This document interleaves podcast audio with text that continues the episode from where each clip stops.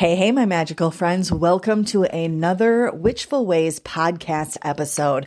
I am Annika offering you insight, guidance, tools to live a magical life every single day. So today I want to dive in a little bit deeper into working with spirit companions. I friggin' love working with spirit companions. I think that we all do it on one level or another.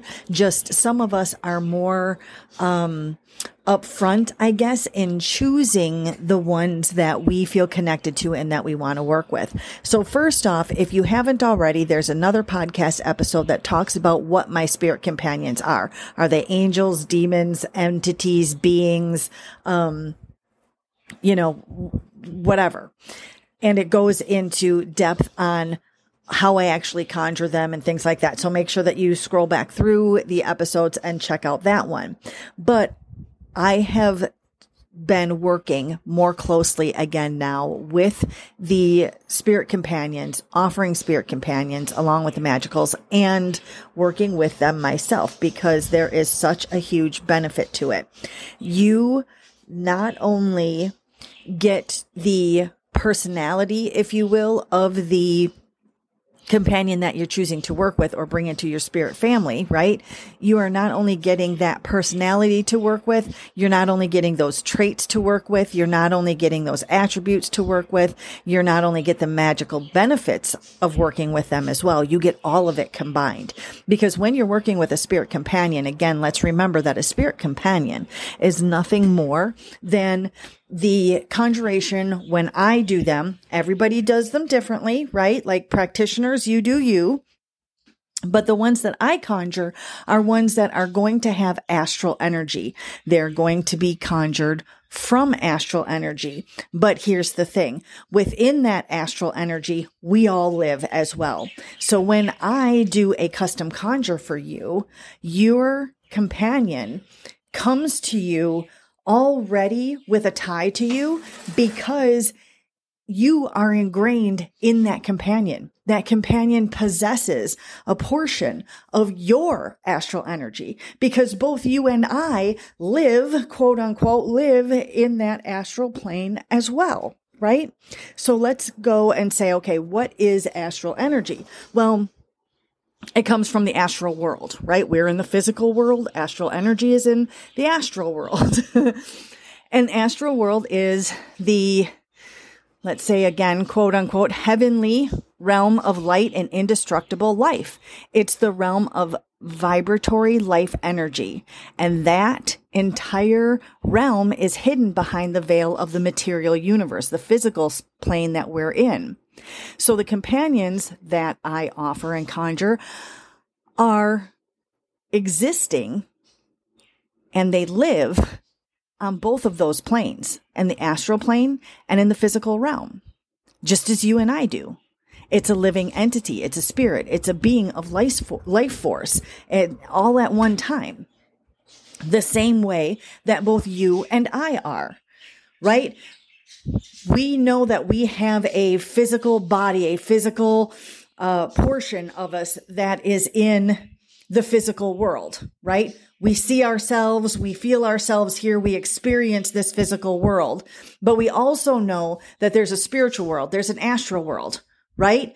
Or realm. We also understand that there's a higher self that we adhere to, that we exist in, that we live within.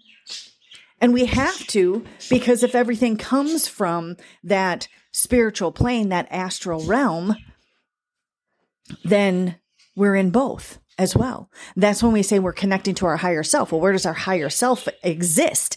It exists in the astral plane. It exists in the spiritual realm, right? So when people come and ask, are your companions entities? Yes, they are. Are your companions spirits? Yes, they are. Now, here's the difference that I think people kind of go with when it comes to are they spirits or are they entities? They feel that entities are living beings, right? Like you are a being, you are an entity, you yourself are an entity, right? You are living, breathing, living, okay? A spirit is something I don't want to say normally, but it's something that we kind of think of as having lived and no longer has a restrictive body. Okay. Even though we can go a little bit further into this rabbit hole and think of angels, right? Or your spirit guides, they reside on the spiritual plane in the astral realm. They reside there, but they have never had a physical body experience. The majority of them, right? There's a few angels that physical bodies, but okay, right? So we understand that portion of it. So if we can understand all of this, and yes, it makes sense, we all live on different realms, right? Different dimensions, whatever you want to call it. We all live within one that we are having a conscious experience of. For you and I, this means we are in the physical realm living on earth right now, right? But we also know that we have an other existence that we have a subconscious connection to or a subconscious life within. Okay. And a lot of people know there's astral travel, right? There's lucid dreaming. There's all those kind of things that take you through other realms, other worlds, other dimensions, other experiences that you can uh, consciously be aware of in that moment. But while you're consciously aware of that moment in that plane, you are no longer consciously aware of any other existence in any other plane. Haha. You know that you exist there, but it's a thought. When you are in your physical realm, you are here, understand knowing that you are here, right? You know that you can exist in another realm, but you can't experience it at the same time. Make sense? You know you have a higher self. Maybe you know that there's a heaven, right? Whatever you call it. You know that there's another place that you are existing or that that beings and others, you know, p- things exist in, but you can't physically experience it at the same time as being in the physical. One or the other one or the other. Even in meditation, right? That takes you out of the physical confines of being a mind stuck in a meat suit, if you will, and takes you on a journey outside of that.